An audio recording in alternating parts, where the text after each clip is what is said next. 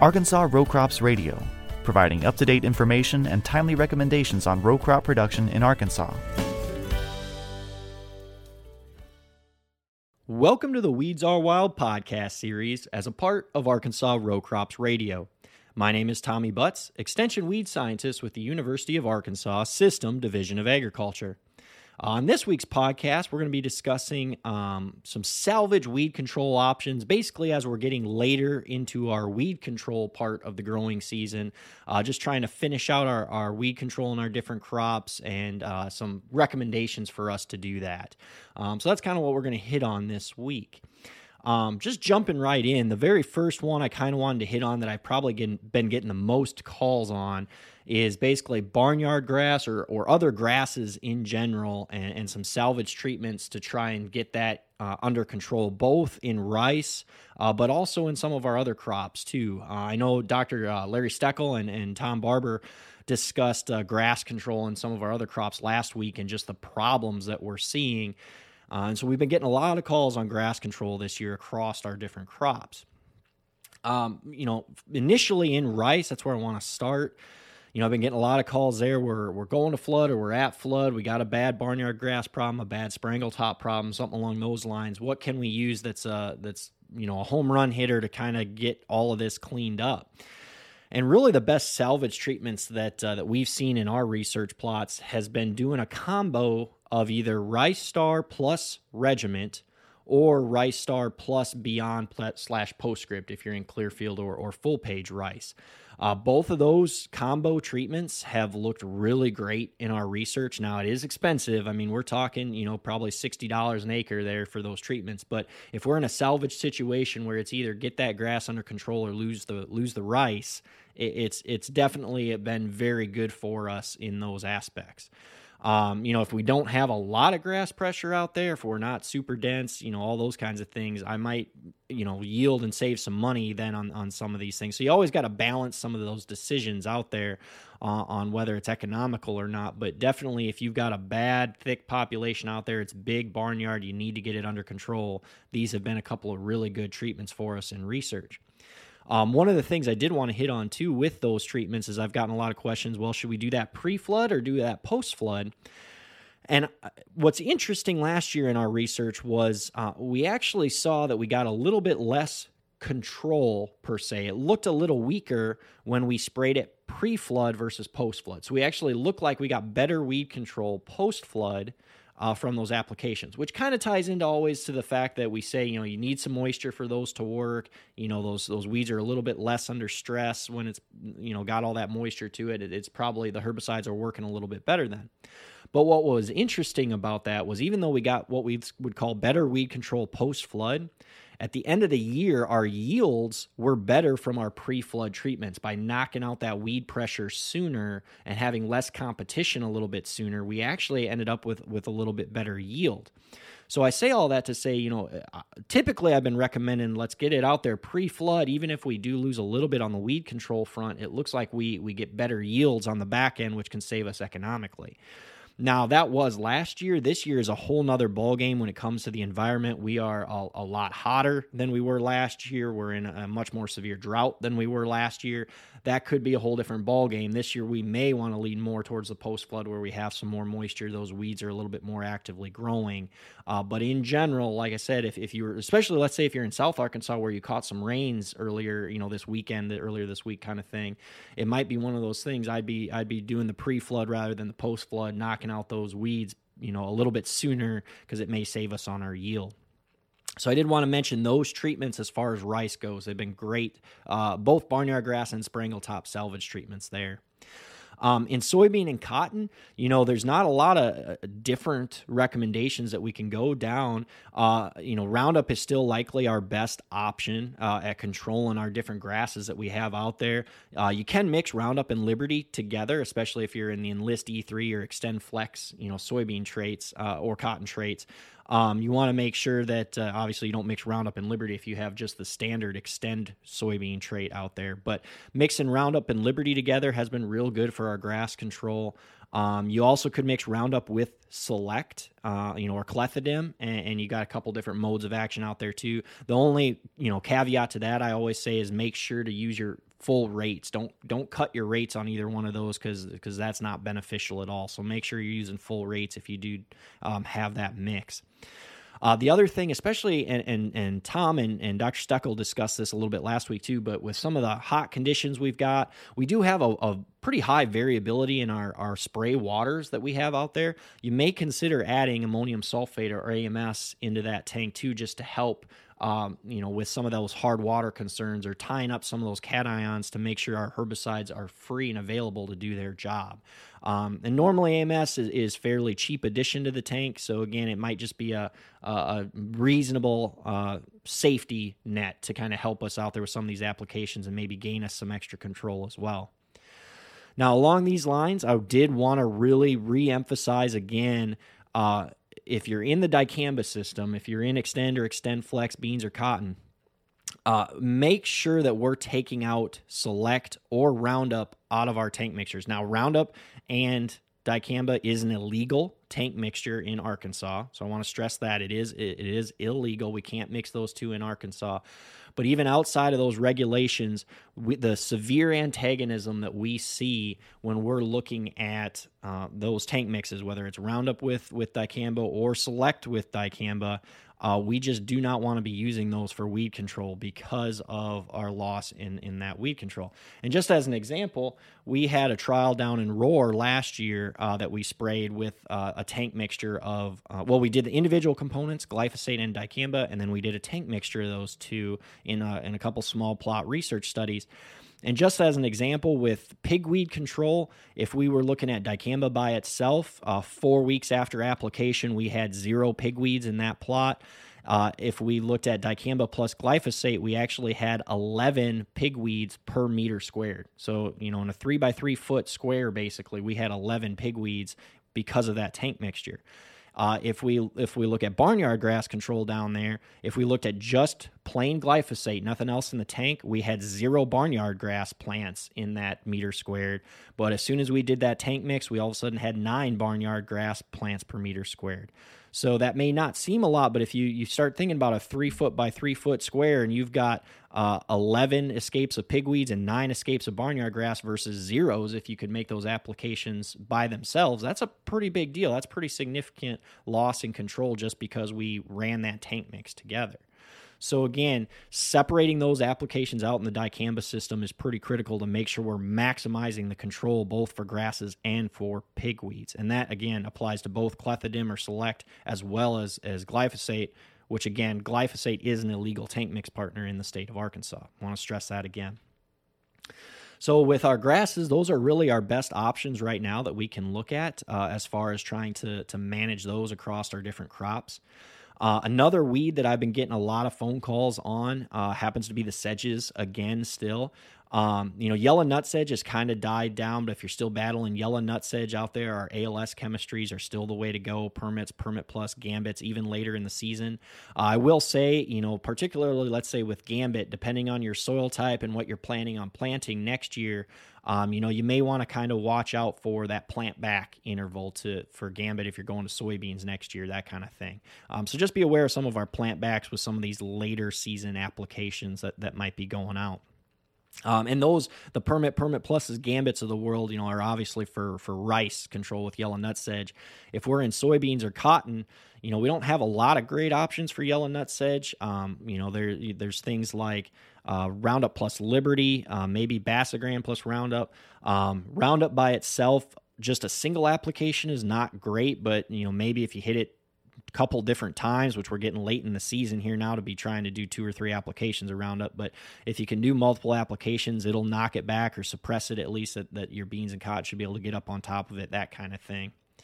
Um, I have been getting a lot of calls on annual flat sedges too, not necessarily in soybeans and cotton. We can we can battle annual flat sedges pretty easily in those crops, but in rice, I've been having a lot of calls recently uh, trying to battle this, you know, right before flood or even after flood.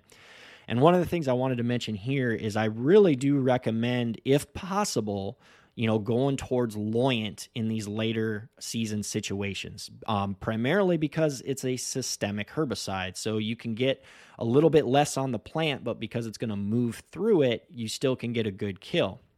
So I tend to, if possible, lean towards Loyant uh, later in the season for some of these annual flat sedges. Now, you know, I know that comes with its own caveat of things. So if that's not an option, you know, Basagram plus propanil is still a really good treatment.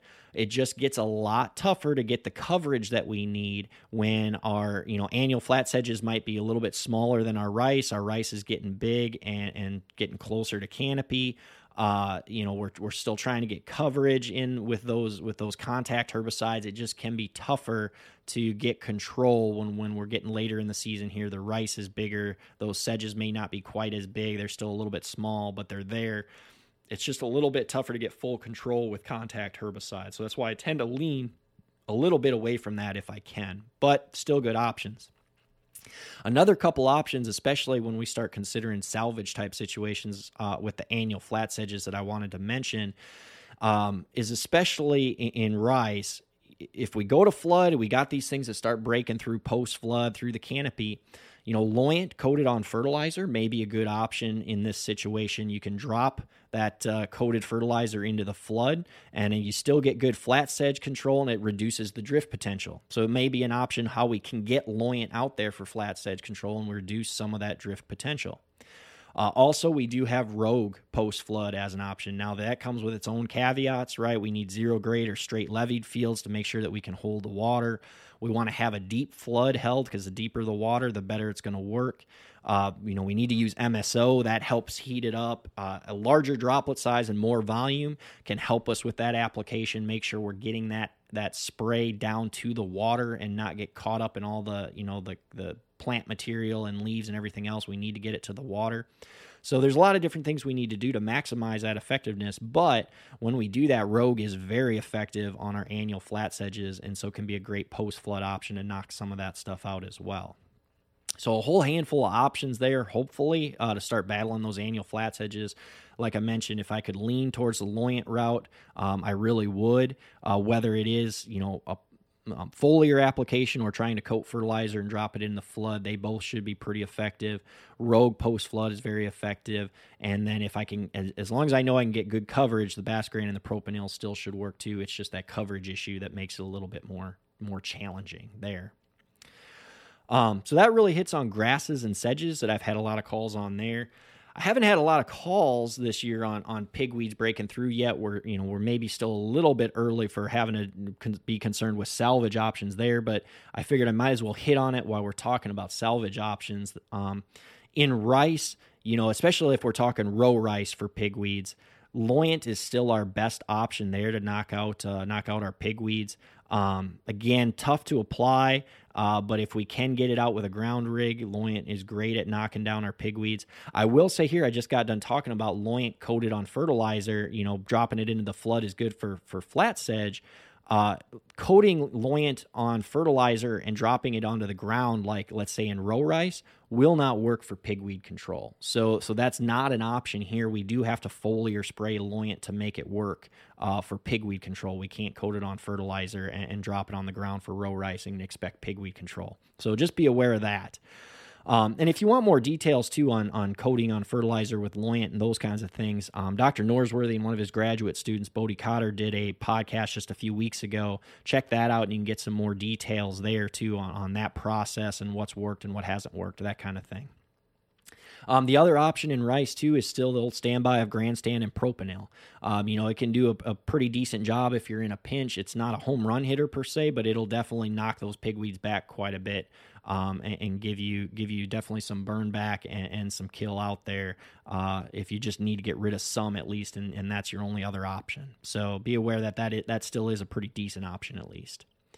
Um, in soybean and cotton, when we're talking there as far as you know late season pigweed control, uh, there's not a lot to say, but the big things that I wanted to hit on, you know, if you're in the Enlist E3 system, Enlist One plus Liberty, that tank mixture is really, really good. It's really hot. It knocks out um, pigweeds really well. Uh, so doing that tank mix is pretty critical um, to to have successful pigweed control, especially if we're getting later in the season. They're starting to get hardened off. It's hotter. All those kinds of things. That's been real successful for us. Uh, that tank mixture. Uh, with the dicamba system, if you're an Xtend or Xtend flex, because we cannot mix, you know, glufosinate or Liberty, and we cannot mix, uh, um, you know, well, that's the main one, I guess, for pigweed control. We can't mix that in the same tank load. We really need sequentials, right? We can't rely on just a single application, so we got to have sequentials out there. And so the most of our research has shown if we can get our dicamba out first, and when I say first, I mean now because this is uh, our dicamba week. The cutoff is coming up here. Uh, I'm recording this on on June 28th, and the cutoff is June 30th. So if you hear this, you have a day maybe. Uh, but if you're hearing this after June 30th, the cutoff is passed, and so we're probably past that point. But if you can get dicamba out now, and then in a couple weeks follow it up with a shot of Liberty, uh, that has been lights out doing um, Um, you know dicamba, and then following it about 10, 14 days later with a shot of Liberty. It's done a really good job at cleaning up pigweeds as well. So just be prepared that you need that sequentials in that system. So again, that kind of hits on the pigweed front too. That's our you know our current best options as far as that goes. If you're outside of the enlist and, and Xtend systems and you're in Liberty Link or you know uh, conventionals or anything else, conventionals we're, we're really very limited in options this late in the season. If you haven't used up your PPOs yet, you can try those, but otherwise you know, you almost just need a, a chopping crew, which is no fun, but that's about where we're at there. In Liberty Link, if you can just still hit it with a couple more, you know, another shot of Liberty, or if you haven't used one yet, a couple shots of Liberty, that's really the route you need to go there too. We just don't have a whole lot of good post options uh, um, in those systems anymore, especially late in the season like this. So, wanted to mention that on the pigweed front. Those are really the, the three main weed species I want to hit on. You know, some of the grasses, the sedges, and the pigweeds. Um, so those are the main things I wanted to hit on there. The one other tidbit of information I wanted to throw out there that I've been getting phone calls on and that kind of rolls into this conversation where we're talking, you know, later in the weed control portion of our season here is herbicide cutoff timings, right? And so we're we're really starting to hit that window a lot where we're we're getting to the end of when we can apply herbicides. I already mentioned it, but just to hit on it again, this week is the dicamba cutoff. So June 30th is the final day that we can apply dicamba. Um, so if you're listening to this before or after, just be aware that that, that is our cutoff there. Um, also, for all a lot of our other herbicides, you know, we have cutoffs, whether it's a pre-harvest interval, whether in soybeans, for example, we have you know R1, R2 cutoffs. A lot of times that flowering cutoff type thing, because we might be we might knock uh, buds off if we apply too late. So just be aware we're really starting to reach a lot of those windows where we need to cut off our herbicide applications too. And if you have more questions about that, we do have a, a publication, a handy little guide available for you. It's our MP 566. It's called Application Cutoff Timings for Common Herbicides. Um, you can get that from your local county extension office or, or download it online, uh, or feel free to get a hold of me and I can get you a copy as well. But it's a handy little reference guide for a lot of our different herbicides and what their cutoff timings were uh, or, or are. And then just along that that same line of thinking too, we do have the MP 567 publication, which is the max use rates per application and per season for common herbicides. So a lot of times we're getting here, you know, we're getting to the end and we need to just finish up um, making sure that we're following those guidelines and not going over our use limits. There's a little handy guide for that too that you can check out um, just to just so you know where you're at as far as that goes too for for label requirements on on use limits. So check out those publications. Like I said, local county office should have one, uh, so you can either talk to your county agent or get a hold of us as well, and we can get you a copy or download one from online as well. Um, they're they're free for use. So with that, that pretty much hits on all the topics I wanted to hit on this week uh, as far as our salvage weed control kind of goes and those herbicide cutoffs. Um, as always, if you ever want to get any uh, information, please check out our website, uh, uaex.uada.edu forward slash weeds.